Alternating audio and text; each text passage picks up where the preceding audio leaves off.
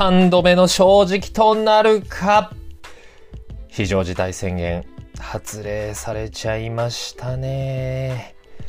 この収録は2021年4月25日に収録しました。私、俳優の傍ら、ダイエットインストラクター、フードアナリスト、心理カウンセラーの資格を持つ、コージこと黒沢コージが、30代、40代のための飯と体、ライフスタイルをリスナーの皆さんとシェアしていくチャンネル、飯からです。今回は、緊急企画としまして、非常事態宣言、このステイホーム期間中、自粛期間中にトレーニングしようかなって思ってる人に向けた、おい、ちょっとそのトレーニングする前に待ってくれ。そんな話したいと思います。さて、冒頭の通り、発令されましたね。非常事態宣言。今日、4月25日の時点では、東京、大阪、兵庫、京都、えそして他の地域でもですね、えー、まん延防止策の施策が、え、発令されている最中ですね。今回の非常事態宣言はですね、ちょっと今までになく、やはり飲食店の自粛、商業施設の自粛、そして何よりもお酒を提供するなっていうことが加わっているみたいですね。そして何より、これから、えー、大型連休ゴールデンウィーク始まりますけれども、やっぱこの期間に自粛っていうことはもちろんそのね、ゴールデンウィークに何もできなくなってしまうってことにはなりますよね。もちろんこの時期ですから、何かね、あの、旅行とかっていう計画を立ててる人は少ないかなとは思いますけれども、このね、連休中にまたさらにそういったことで、やることないよと。何しようと。思っている方、非常に多いかと思います。やっぱりステイホームになるのかなと思うよね。だってどこにも出かけられないしさ、何よりあのね、飲み屋さんとか行ったって、お酒出ないって言うからね。まあ、ちょっとね、この飯からを聞いてくれている皆さん、大人の方が大半だと思うので、そういった楽しみ方もできないかと思います。ねちょっとね、だからそういった施策に対しての是非は、ここではお話はしません。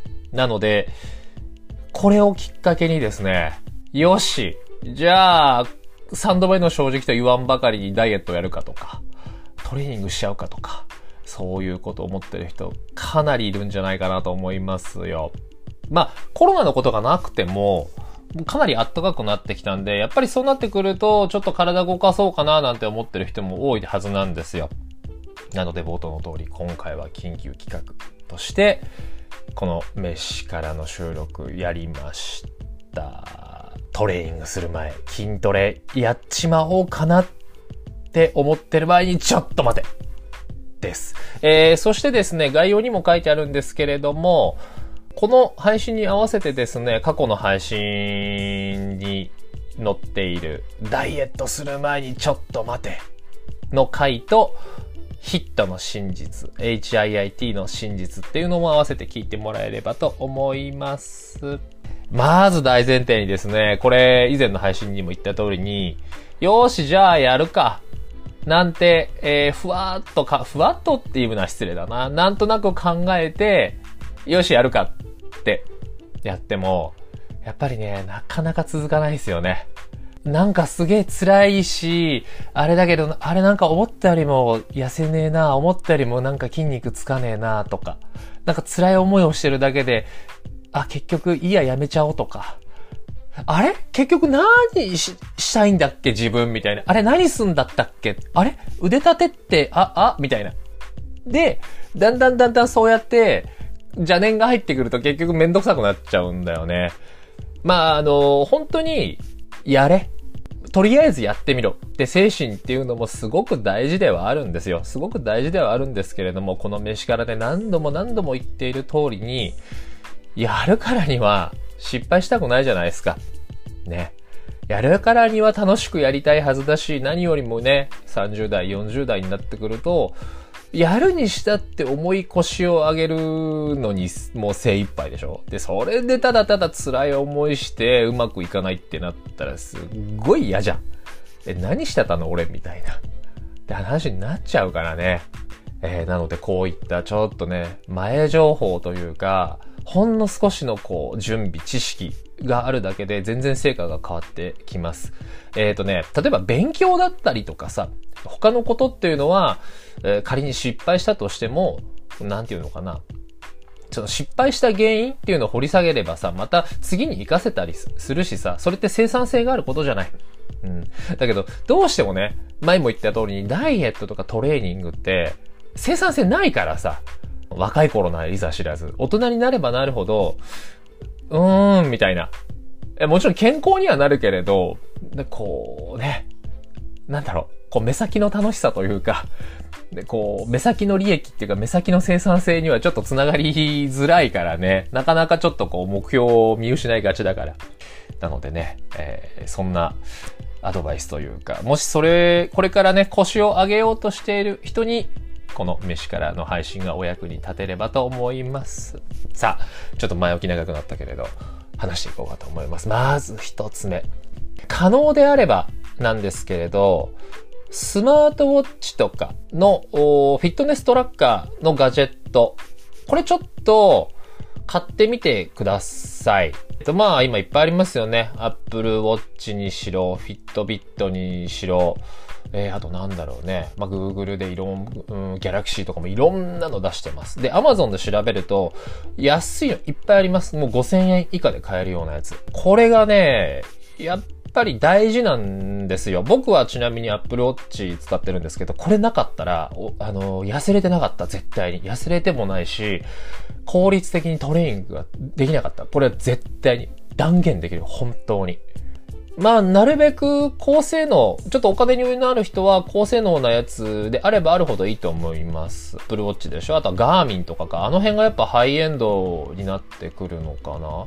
ガーミンとかスントとかっていうのは、うんまあ、やっぱランニングとかトレーニングに特化したやつだし、特にフィットビットっていうブランドのやつも、あれももう文字通り、完全にそのフィットネス系に特化してるので、で、かつ、えー、お値段も Apple Watch よりはちょっとやお安めだし、iPhone にも、えー、Android にも、両方とももちろん使えるやつなので、まあ何でもいいんですよ。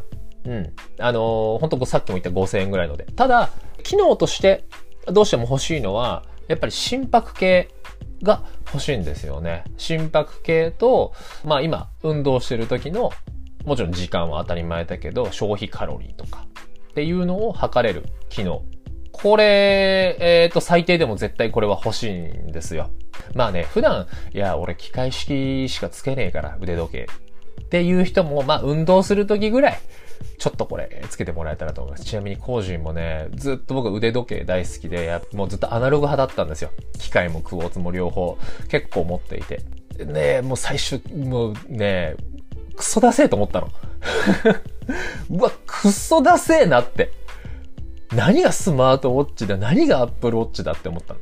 うん、だけどもう本当もう今はアップルウォッチないと生活ができないぐらい、もうこれ一本に絞ってます。なんでかっていうと、この心拍計っていうのがすごく大事で、やっぱ消費カロリーにつながってくるし、そしてちょっと後ほど話すんだけれど、この心拍で僕は、えー、心拍計の数値で僕はあの、トレーニング中のインターバル、とかっていうのを全て管理をしていました。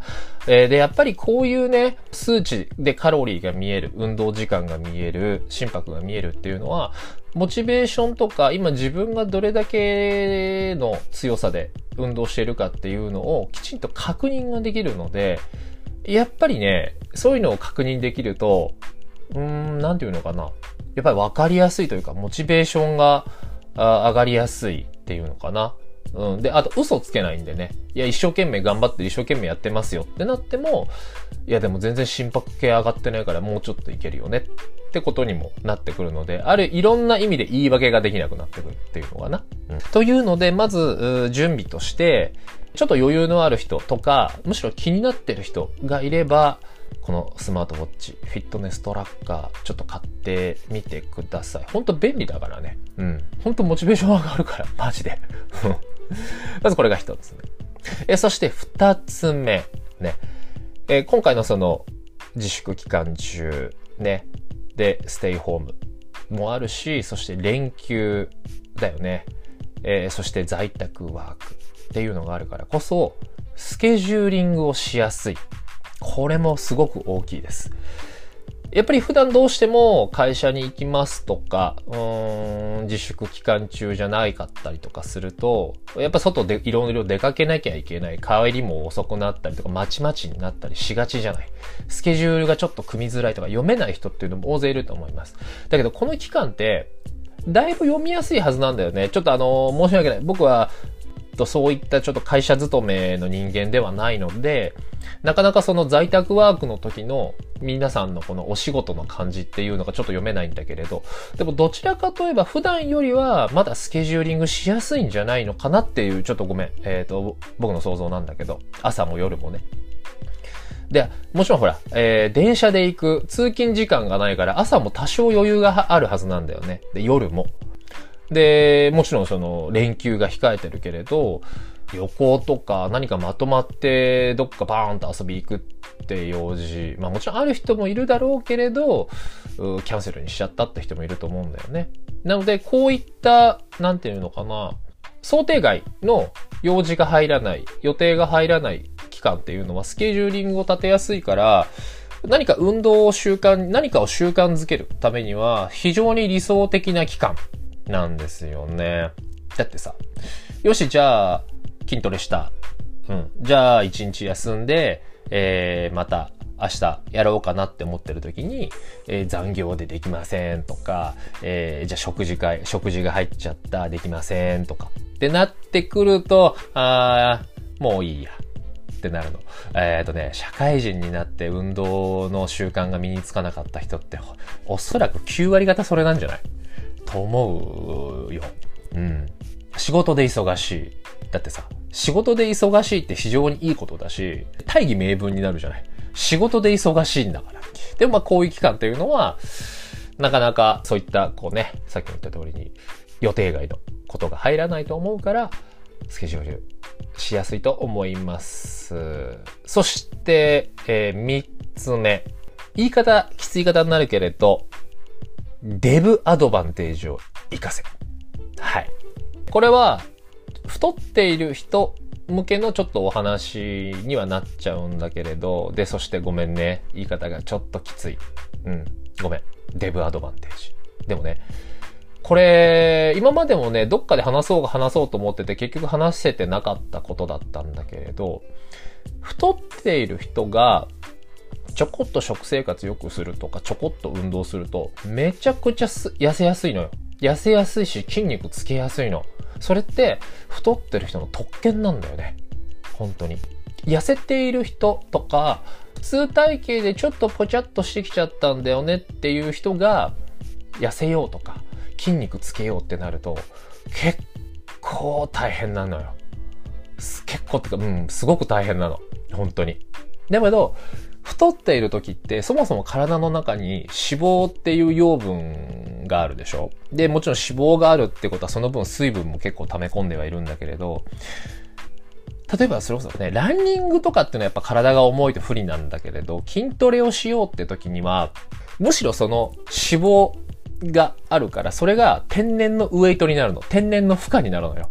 うん。かつ、えー、そもそも脂肪と水分があるから、スタミナがあるっていうのかななんかちょっとうまくは言えないんだけれど、筋トレしてる時に、こうなんつうの、スタミナ切れがしづらいって言ったらいいのかなうん。あのね、これね、ほんと自分でも不思議だし、ちょっと一度、えー、筋肉の専門家にこの話を聞いてみたいんだけれど、コージが一番太ってる時、僕が一番太ってた時って、えっ、ー、と、変な話、今よりも筋肉量は全然なかったの。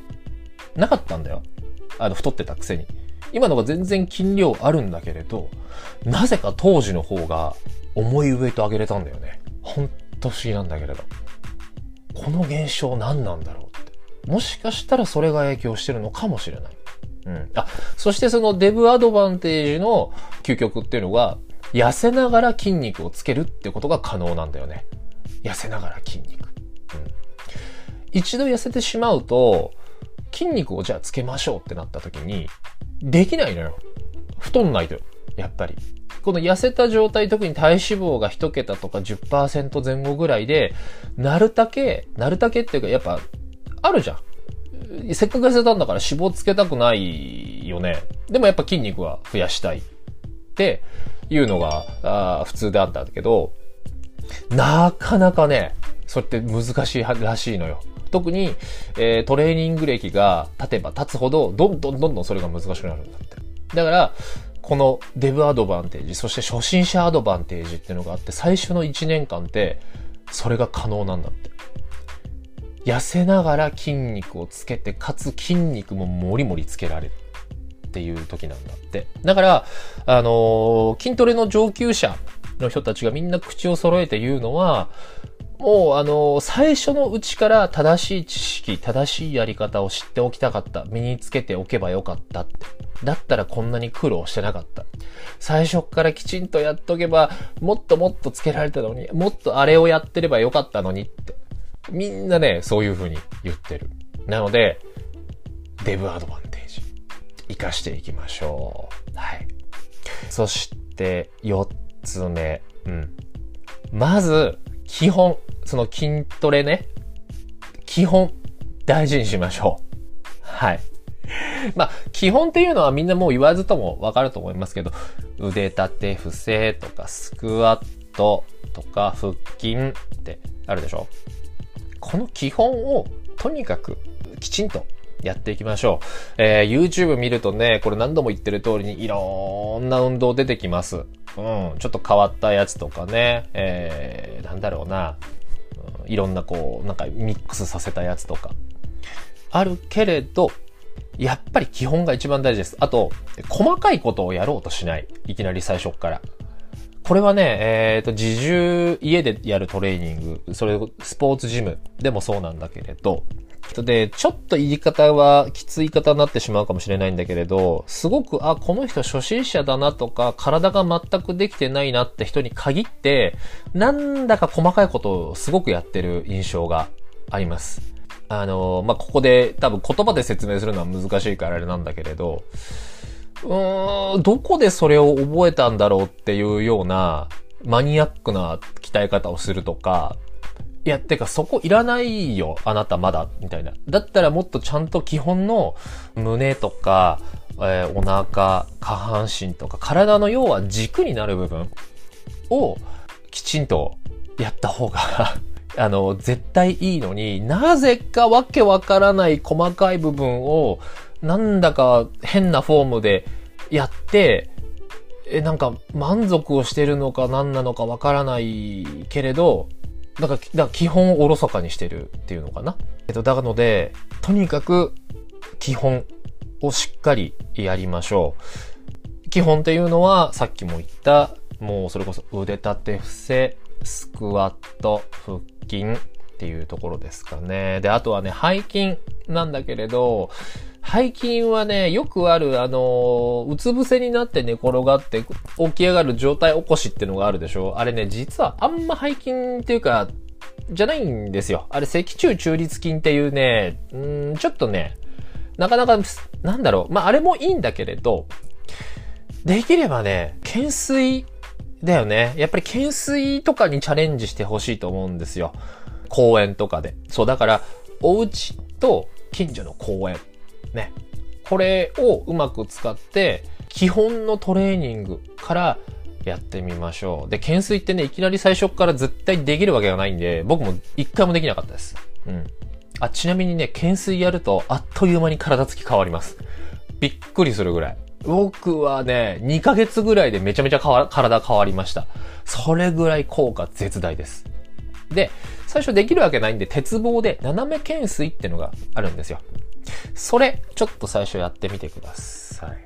うん。あとは、アマゾンとかで売ってる、あ、そうそうそう。これも言うの忘れてた。えーとね、いきなり道具とかも買わなくていいです。だから。よし、家トレだ、ダンベル買おうなんて。いらないです、ダンベル。うん。えっとね。あ僕も家でトレーニングするときは、基本的にはダンベルなんて3キロずつ、片方3キロのすんごい軽いやつを使ってみたりとか、え、あとはね、えっ、ー、と、リサイクルショップに売ってた、もうサビッサビの15キロぐらいのやつ。それが一つだけ。しかないです。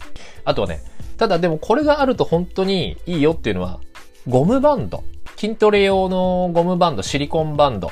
まあ、レジスタンスバンドって言ったりもするんですけれど、これは安いし場所も取らないので、これは、あちょっと買ってもらえると、すごく幅が広がります。。うん。これあると、あの、家で背中も鍛えられるしね、ローイングって言って、足にゴムバンドを引っ掛けて、引っ張るっていうやつなんだけれど、これがね、背中によく効いてくれるんですよ。まあちょっと話長くなっちゃったけれど、とにかく基本からまずやりましょう。はい。で、次、5つ目、ちょっとね、多いんだけれどね、5つ目。で、この基本と同時、えー、基本の、えー、話がかぶさるんだけれど、とにかく、フォームが大事です。アンド、きつくないとやった意味がございません。はい。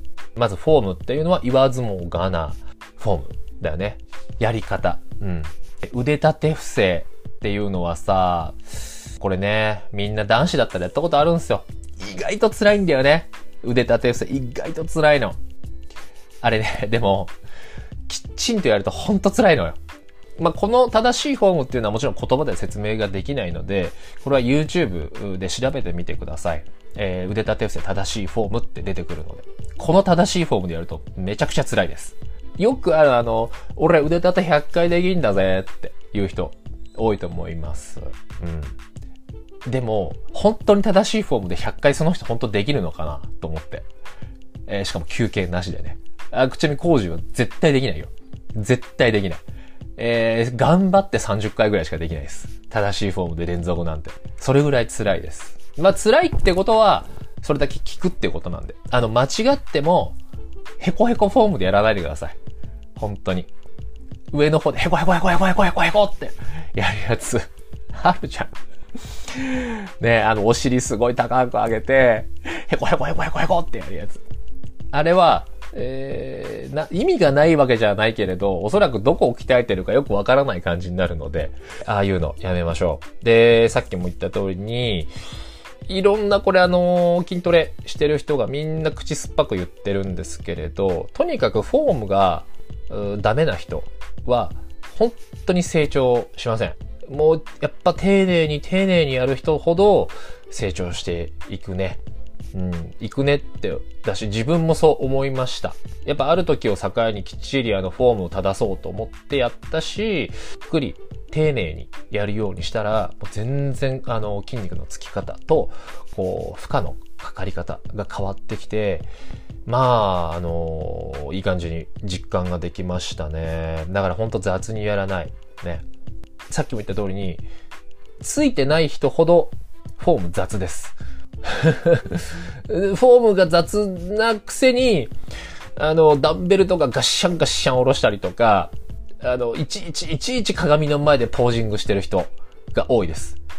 あの、これなんでなんだろうね。そういう人に限って系のシリーズなんだけど、ほんとそういう人に限ってね、全部当てはまるんだよね。フォームが変な人ほどガッシャンガッシャン、ガッシャンガッシャンする人ほど、えー、鏡の前でポージング、そしてシャドーボクシング、で、そしてある日来なくなるっていう必ずなんですよ。わ、んなんだろうね。えー、まあそしてそのフォームが大事っていうのプラス、トレーニングっていうのは、基本的にはきつくないと成長しません。これあの、絶対的な原則として、えー、筋肉が成長するときっていうのは筋肉にしろ、心肺機能が成長するときにしろ、きつくないと成長はしません。これほんと覚えておいてください。時々ね、トンチンカンなやつもよく見るんですよ。きつくない筋トレ。えみたいな。え、きつくないと意味なくねって。あの、もちろんその、健康を維持するっていう上で、例えば高齢者の人とか、どこか怪我されてる人とか、うん、いや別にあの、これ以上筋肉をつけようとか痩せようとは思ってなくて、ただ衰えないようにしたいだけっていう人は、あもちろん、あの、いいんです。その、なんていうのかな、楽な筋トレって言い方はちょっと変だけれど、えー、別に辛くある必要はないと思うんです。ただ、どうしても筋肉をつけたいとか、痩せたいっていう場合には、どこかで必ず辛いっていうこと思いをしないと、ちょっと言い方はね、あのー、S っぽい方になってしまうんだけど、本当に意味がないです。ふわっと辛い思いだけ、大変な思いだけをして、意味がなくなってしまうのってね、時間の無駄だからね、時間も体力も無駄だからさ、あの、どこかでその本当辛いとか、えー、なるだけ限界に近いようなことっていうのを心がけてやりましょう。本当にね、これあの、あんまりこういう例えをしたくは本当はないんだけれど、ただ、悪い例えっていうのが一番勉強になるからさ。うん。あ、これ僕の持論で、いいことを真似しようとしても、やっぱ大変なのよ。世の中のできてる人とか、ね、あの、意識高い人とかお金持ちの真似とかをしようとしても、なかなか難しいんだけれど、でも、この人大丈夫っていう人の、なんていうのかな、やり方というか、を真似しないようにしよう。同じことしないようにしようって思うのっていうのは、すんなりできるはずなんですよ。あ、この人ダサいなとか、このやり方はどうかと思うよっていうことをやらないようにする。うーまあ、要は、人の振り見てってやつですよね。うん。ってことになるんだけれど、まあ、さっきも言った通り、やっぱり、えー、ジムとかで、なかなかこう、結果が出ない人を見てると、やっぱりね、追い込んでないんですよ。追い込んでない。だって、重りとか持ち上げててさ、限界近くなったらやっぱ声出たりとかさ、顔がしかめたりとかってなるじゃない。すっごい涼しい顔で、軽い重りだけ、あの、めちゃくちゃなね、さっきも言っためちゃくちゃなフォームでファーン、ファーンって上げて、ふーみたいな。うん。これね、不思議とね、若い人に多いかな。若い子に多い。やっぱそういう子たちってすごく線が細いんだよね。で、あの、もちろんその、なんていうのかな。よく大体3セットって言ったりもするけど、やっぱりそういう子たちって、あの、1セットぐらいしかやらないよね。で、おそらく、これさっき言った話に繋がってくるんだけど、何をしていいかわからないと思うの。今これだけ YouTube とか、多分そういう子たちに限ってよくある言葉でググれなんとかってあるでしょ ググれ〇〇みたいな。だったら調べてくればいいのに、おそらく調べてこないし、自分にとって何をやろうっていうのを全く多分調べてきてないから、ジムとかの中で、なんかふーらふーらふらふらしてるの。常に何をしよう、何をしようなんて考えながらやっているから、妙に休憩時間も長くなってしまうし、携帯を常にいじってたりとかするから集中もできないし、で、つまり結局は追い込めないから、そのジムにいる時間だけ無駄になってしまう。うん、で、ちなみにもっと補足をすると、そういう人たちに限って、なぜかマッサージのマシンだけは入念にずーっとやってくね。これもね、あるあるなんですよ。そう。だから、さっきも言った、フォームが大事。そしてきつくないと意味をなさない。で、そしてまたこれにも付随してくるんだけど、もう一つのポイント。ダラダラやらない。これ。ダラダラやらない。ちなみに僕は本当にこのダラダラやらないを実践したからこそおそらく痩せ、きっちり痩せれたんだし、筋肉もついたのかなっていうのは思います。やっぱね、家トレでもそうだし、ジムに行ってもさっき言った通り、あの、自分が何をしていいかわからない。要は自分のメニューが決まってない状態で、例えばそれこそ YouTube 見ながらとかってやってると、そっちの方が気になっちゃってなんか集中できないってなるよね。で、自分次何しようってなった時、あれ次何するんだっけ？休憩時間が長くなって、さっき言った、あの、冒頭に言った心拍数もどんどんどんどん落ちてきてしまって、体がなんていうのかスイッチがオフになってしまう。うん。で、トータルで考えてしまうと、ほんのちょっとしかやってないはずなのに、トータルの時間は1時間ぐらいかかっていて、あ、なんか結局時間かかったな。あ、トレーニング、あ、また1時間かめんどくせえな。もうやめっか、みたいな。あ、YouTube 見るか。アニメ始まっし、みたいな。ってことにつながってしまうんだよね。その休憩時間が、なんていうのかな。長くなってしまえば長くなってしまうほど、あんまり良くないんですよ。うん。ちなみに、めちゃくちゃハードなトレーニング、めちゃくちゃ高重量を扱ってる人は別です。インターバルをきちんと長く取れば取るほど筋肥大が、えー、望めるっていう最近の研究でそういうことが出てきました。と僕がこのとにかくインターバルを短くしましょうっていうのを強く進めるのは、このインターバルを短くすることで、さっきも言ったきつい状態を作り出すわけですよ。もう多分最初の頃は、できないと思う。ちなみにこのダラダラやらないね、あのー、ヒットタイマーで、僕はずっとやってました、最初。腕立て伏せとか、スクワットとかも、全部この4分間、20秒やって10秒休むを、これを計8セットで4分間。この、このタイマーでやってました。まあ、辛いですよ。もう腕立て伏せだってだから計8セットでしょ？腕立て伏せなんかは、最初の頃はね、もうインターバル短すぎて最初の3セットぐらいしかできなかった。だけれど、ここで守ってほしいのは、そこでやめるんじゃなくって、ちょっと休んでもいい。ちょっとね。もう1回とか2回ぐらいは休んでもいいし、腕立てだったら膝をついてもいい。てかむしろ最初膝ついてた方がいいかもしれない。そっちの方が正しいフォームを覚えられるから。男子としてはかなり屈辱だけどね。俺膝つかねえとできねえのかって。もうね、僕もそうでした。え、こんな辛いんだ腕立てってちゃんとやるとって思ったもん。だから最初は恥ずかしいかもしれないけれど、膝ついてやるのもすごくいいと思います。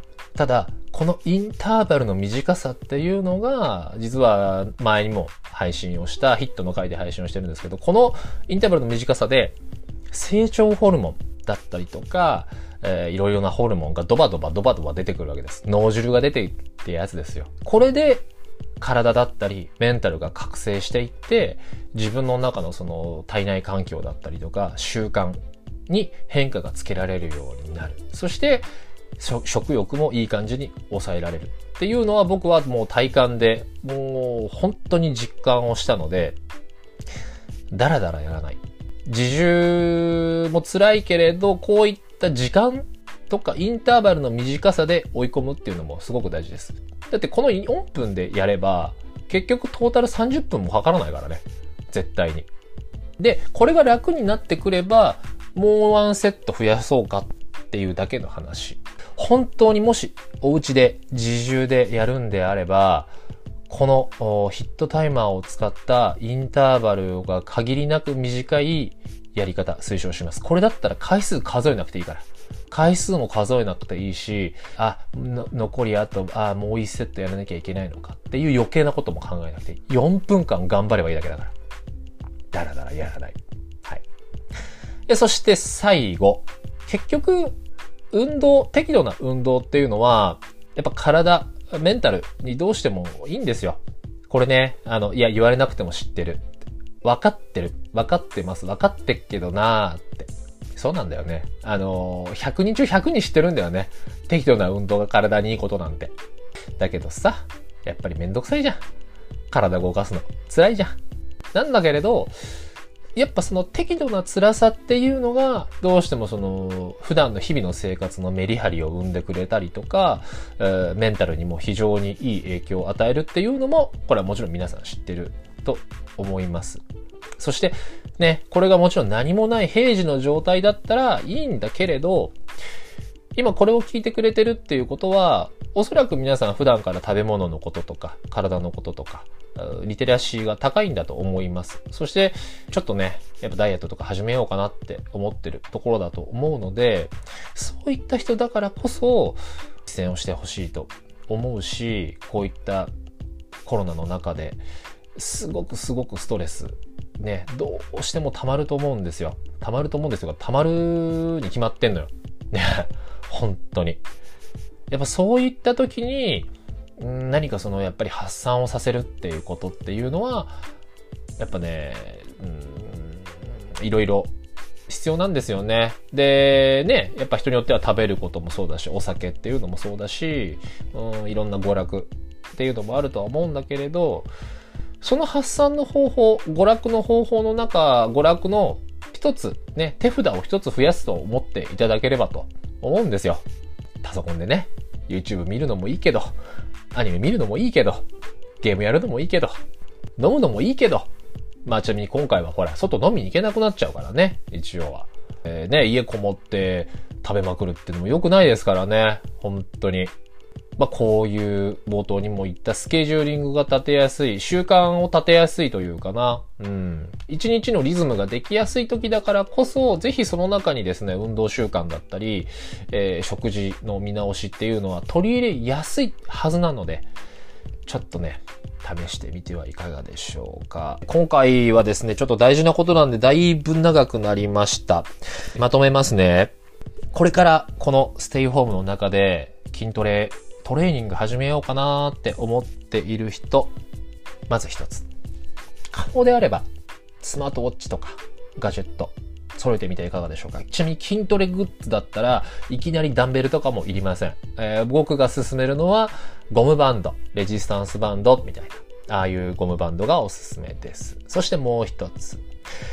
このステイホームだったり、連休、在宅ワークをしているからこそのえスケジューリングの立てやすさ、それを利用しましょう。そしてもう一つ、デブアドバンテージ。ね。これ活かしていきましょう。デブのアドバンテージ。そしてもう一つ、とにかく基本をしっかりしましょう。うん。わけわからない変なトレーニングとか、細々したのとかはいりません。もちろんね、見える部分だからさ、で、これから夏になるから、ね、あの、上腕二頭筋とか、前腕鍛えたいって思う人も大勢いると思います。でもね、あそこ鍛えるのすごい大変なの。他きちんと基本やってれば勝手につくから。うん。ちなみに工事もそこだけはね、全然ついてないです。あの、付け方が難しいっていうのもあるんだけれど、別にいらないかなって思ってはいるので、あんまちゃんとやってないっていうのもあります。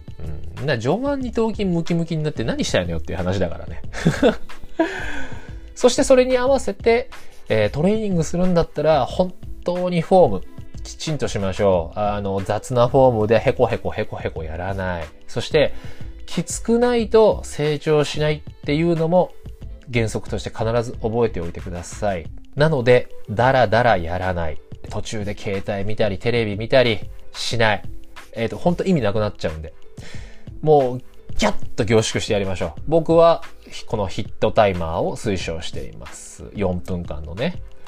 トタイマー。これはあのアプリとか YouTube で調べると出てくるので、本当にこのヒットタイマーでやる筋トレ、おすすめです。はい。そして最後に、結局、この適度な運動っていうのは、体とメンタルに非常にいい効果をもたらすはずなので、このコロナのね、えー、自粛期間中に、ちょっと一つの習慣として取り入れてみてはいかがでしょうか。最後にですけれど、ちょっとね、また大変なことになってきました。今回はね、新種っていうかあの変異株っていうのもあってね、正直これを乗り越えても、また次ね、えー、非常事態解除されたらまた次どうなっちゃうんだろうっていう不安もあるし、何よりも今回のこのね、いろんなこう、お上の皆様のやり方にみんなこう、それぞれの意見があるかとは思います。うん。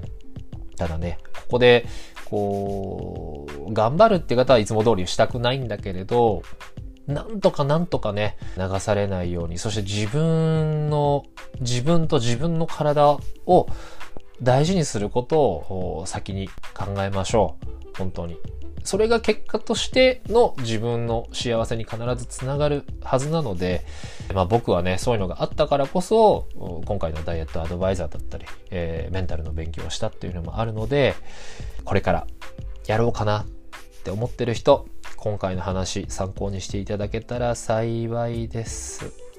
えー、今回もだいぶ話が長くなっちゃったけれど、大事なことなんで。ね。大事なことなんで。そしてね、ちょっと滑ってるかもしれないけれど、えー、ぜひ、お役に立てれば光栄でございます。そしてね、そろそろね、ネタが尽きてきたんでね、えー、Twitter とか、いろんなものでコメント等々いただければ、あの、次の活力になりますので、ぜひ何かアクションいただければと思います。それでは今回のこの非常事態宣言に何かトレーニングしようかなって思っているあなた、ちょっと待て。いかがだったでしょうか今回のお相手も私、コージーでした。それではまた次の機会。バイバイ。